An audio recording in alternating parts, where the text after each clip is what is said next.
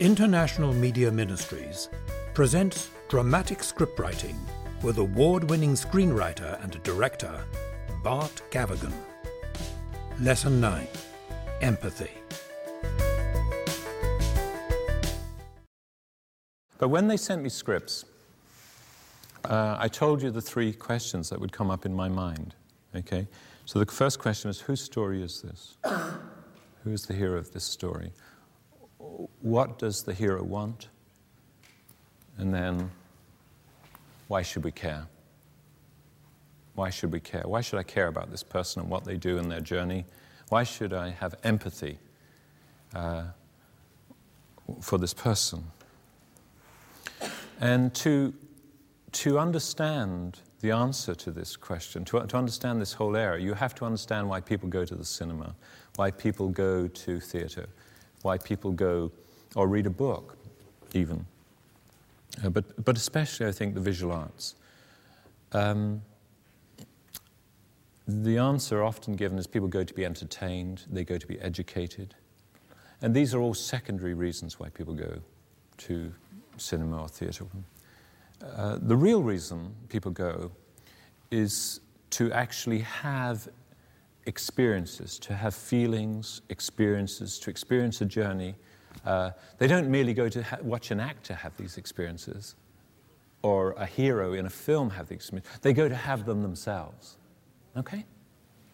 So before anyone comes into the cinema or the theatre, a contract takes place. It's invisible and it's, um, it's not conscious, but it's real nevertheless for all that. And what that contract says is very simple, which is that the, the audience say to you, as a writer, as a filmmaker, they say, I trust you for the next two hours of life. And here is what I trust I trust that it's not going to be boring. I trust that you are going to allow me to have these experiences. You are going to allow me to go on a journey which will be fulfilling entertaining, um, ultimately meaningful.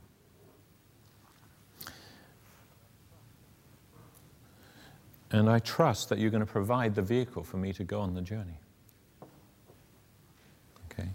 You are going to provide the gateway I can go through to have this experience.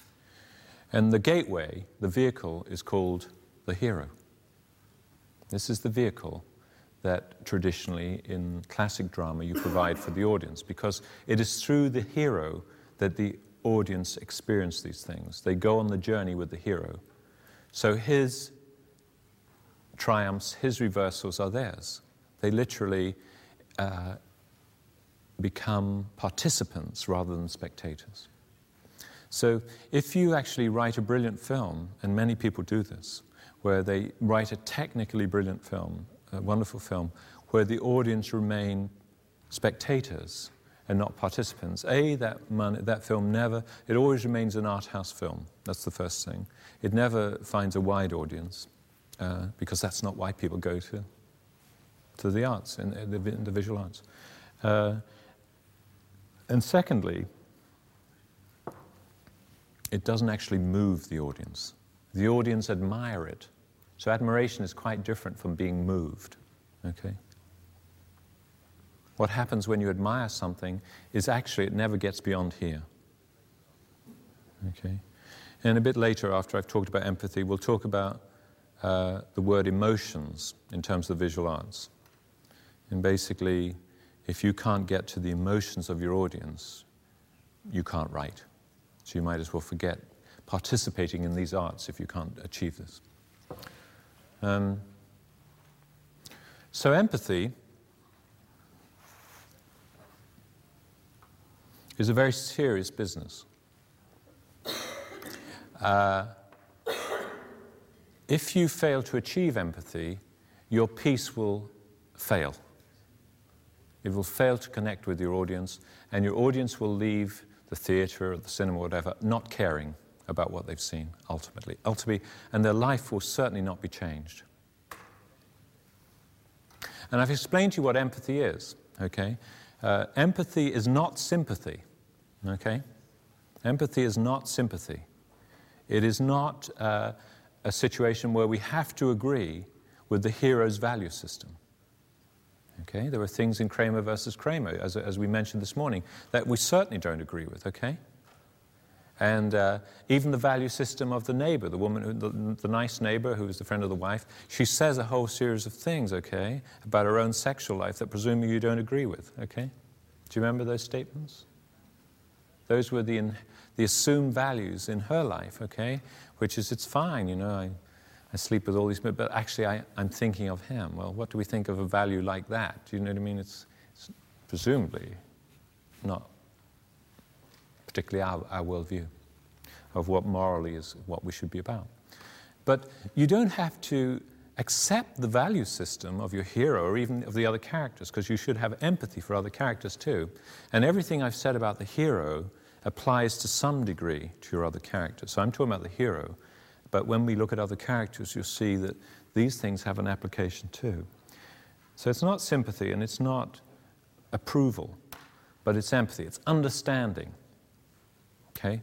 It's understanding the feelings, the thoughts, the choices, the decisions, why the person acts the way they do, makes the choices they do, where they're coming from. Okay? And going on that journey with them so that for two hours you, in a sense, experience life through their eyes, the way they see life, why they make the choices they do. And, and that is why um,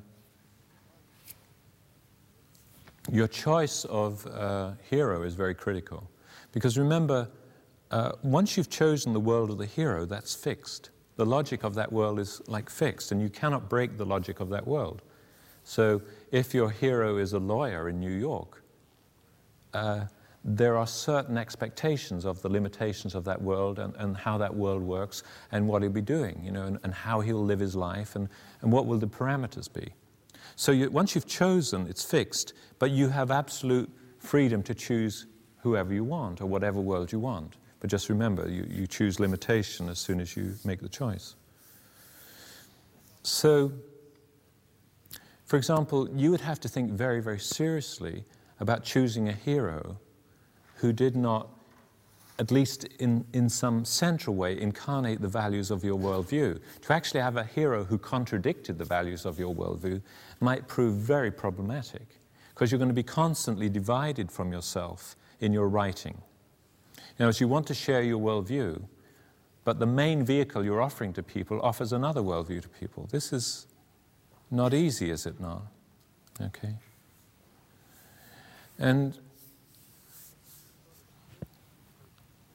It's the sort of decision that hopefully you don't suddenly realize you've made without making it. So it should be conscious all the time what, what, what you're doing um, in this way. So empathy is, is a huge word. It is actually uh, really what it is, is it's like a bonding word where you bond with the character, you bond with the hero. And there are many ways to achieve this. The rule usually is you do it quickly. Sooner the better. And the one thing to be aware of, okay, is you better make sure the audience know who the hero is. If you present them with the wrong character, they will bond with that character. And they will not take kindly to you when 20 minutes into the film you say, Well, actually, no, this is the hero. They say, Well, we're already on the journey. We've already bonded with this character. What do you mean that's the hero? We like this guy now. We like this woman now. Why should we move across? So, A, the rule is bond early, uh, create empathy early, and B, uh, do not uh, confuse the audience about who your hero is. Sometimes happens. The hero does not have to be a sympathetic character. Do you remember I said empathy is not sympathy?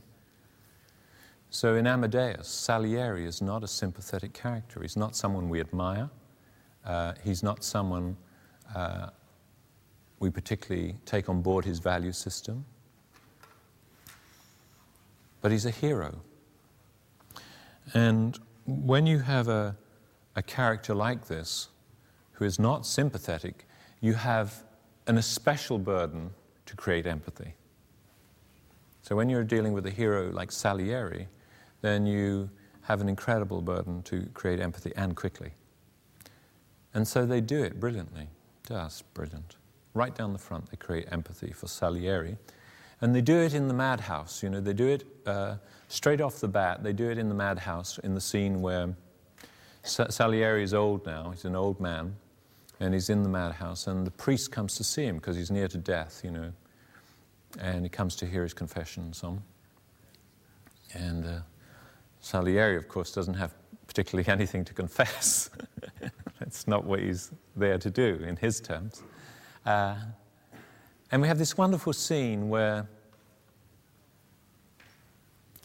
this man who has given his life to music and who longs to have a gift, which he never had, um,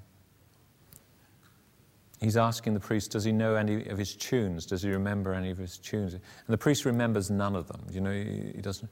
And finally, Salieri says, but you know this one. And he hums him a little tune, you know. He says, Yeah, yeah, I know that one. And Salieri says, Yeah, that's Mozart. So you create empathy. Here's a man, you know, who's you create empathy for right down the front. And we do. There's a bonding with Salieri at this point. Salieri is a victim at that point. Here's a man whose lot in life uh, makes us feel for him. It's very deliberate. Now, what they also are doing in that film that's very, very clever is uh, when you have a hero who is, is like Salieri, they are signaling very early on, they're saying to you, look, here he is, he ends in the madhouse, he got his just desserts. Don't worry about that. You're free to now enjoy Salieri, the character, in the knowledge that yes, he got his just desserts. It's a very interesting it puts the audience in a superior position, a position of irony, it's called in, in dramatic terms, whereby um, they now have this knowledge uh, which is withheld from some of the characters in the film. So Mozart never has this knowledge, but the audience have this knowledge.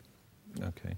Um, and by doing so, the writer very cleverly uh, gets the audience to no longer concentrate on what happens, because we know what happens by the end. Now we can focus on how did this happen? Why did this happen?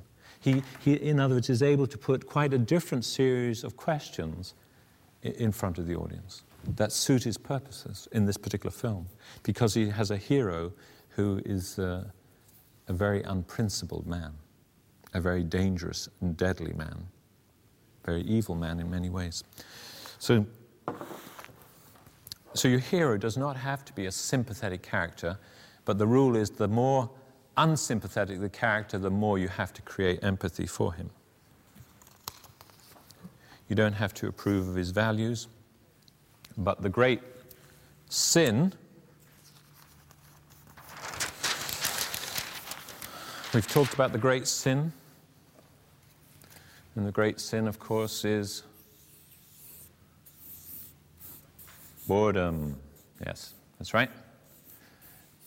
Your character, your hero may not be sympathetic, but he better not be bored. If he's boring, uh, there's no hope. Here's a key word in the creation of empathy contradiction. Your character will be contradictory your hero will have elements of contradiction in his character. Okay? Shakespeare's a genius at this. Hamlet's a walking contradiction. That's why Hamlet is called the first modern character. in other words, he's just like modern man. he's a walking contradiction. It's a comment on our culture and our society. Our society is riddled with contradiction. It's a contradiction that the audience should be moral, yet in life they're not. It's interesting, it's a contradiction. Uh, Macbeth is a famous example that structurers like to use. Macbeth is a walking contradiction. He's a mass murderer, he kills children. Uh, but he's racked by guilt, by doubt. And oddly enough, if you took that away from Macbeth, all you'd be left with would be the mass murder and there'd be no empathy. So, any empathy we have with Macbeth, the reason we, ca- we stay with the character is actually the contradiction. Do you understand? So, contradiction is a very powerful uh, weapon. And why is that so? What, what happens uh, when you have contradiction? What happens when Macbeth is riven with guilt? What happens? What happens in the audience, which is where the only important things that interest you are happening? In the audience, what's happening is they're looking at Macbeth and saying, He's just like me. See? He's riven with guilt. See, he's got doubts, just like me. And this bonding of empathy takes place in a very human way. It's very basic, okay? Um, at, the, at the point of the flaws in the character. We, he becomes recognizable, he becomes human. Okay? He's no longer just a mass murderer, he's a human being with flaws and contradictions and so on. And uh, as I say, Shakespeare knew all about that. The big word is in empathy is this. And that word is victim. So you will not have gone many yards into your film before you make your hero a victim. Okay? Preferably of injustice. You make him the underdog, you make him a victim of injustice. And that goes a long way to balancing the unsavory nature of his character. So we've just looked at Salieri. Uh, first scene of the film, bang, up. He's a victim of what? Mozart's fame. Okay. What did we see in Rain Man? His problems with the customs and excise, getting his Ferraris into the country. He's a victim, okay? He's a nasty piece of business, but he's a victim. And so we start to bond with him, okay? We bond with victims. We, it's a very human and natural approach. Um, it's in almost every film you can think of. Gandhi's kicked off the train down the, down the front of the film. Working girls, she's being ill treated at work. Do you remember? She's being pushed around. I mean, and in her personal life too. Okay, and uh, it's, it's an interesting film. That film. It's not a great film, but it's an interesting film because what we see happening in her, what happens in life, is as she starts to get power, so she starts to behave the way other people have behaved to her. And her great moral dilemma becomes what do I do? Is this the price I'm willing to pay to actually have power? And so she has to make a, a moral choice. Unforgiven, this is a tough film. Uh, but again, down the front of this film, what situation is Clint Eastwood in? Okay, his situation is as a widower, he's got three children to bring up and his pigs have all died. A pig farmer, and all his pigs have got the disease, and they're all dying and dead. So this creates empathy.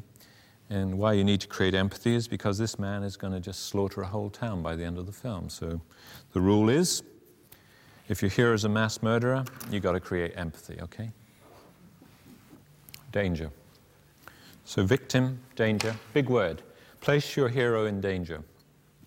Uh, because again, the audience will immediately start to bond, will start to feel. Why? Because they project themselves into that situation, would feel in this situation. And that means they already are starting to make the choice. If you can get the, uh, the audience to project, to identify, already they are moving through the gateway into the character and are then quite comfortable sitting inside that character for the next two hours and seeing life through his eyes. Okay? And uh, it can be everything from a, a, true hero, like in High Noon, where we know the character's in danger because we know who's turned up in town on his wedding day and, and so on. Um, and the forces against him are huge. Uh, we know all that. We can empathize for his situation. We always think, good grief, what would happen if a, a gang t- turned up mob handed on my wedding day? We empathize, okay?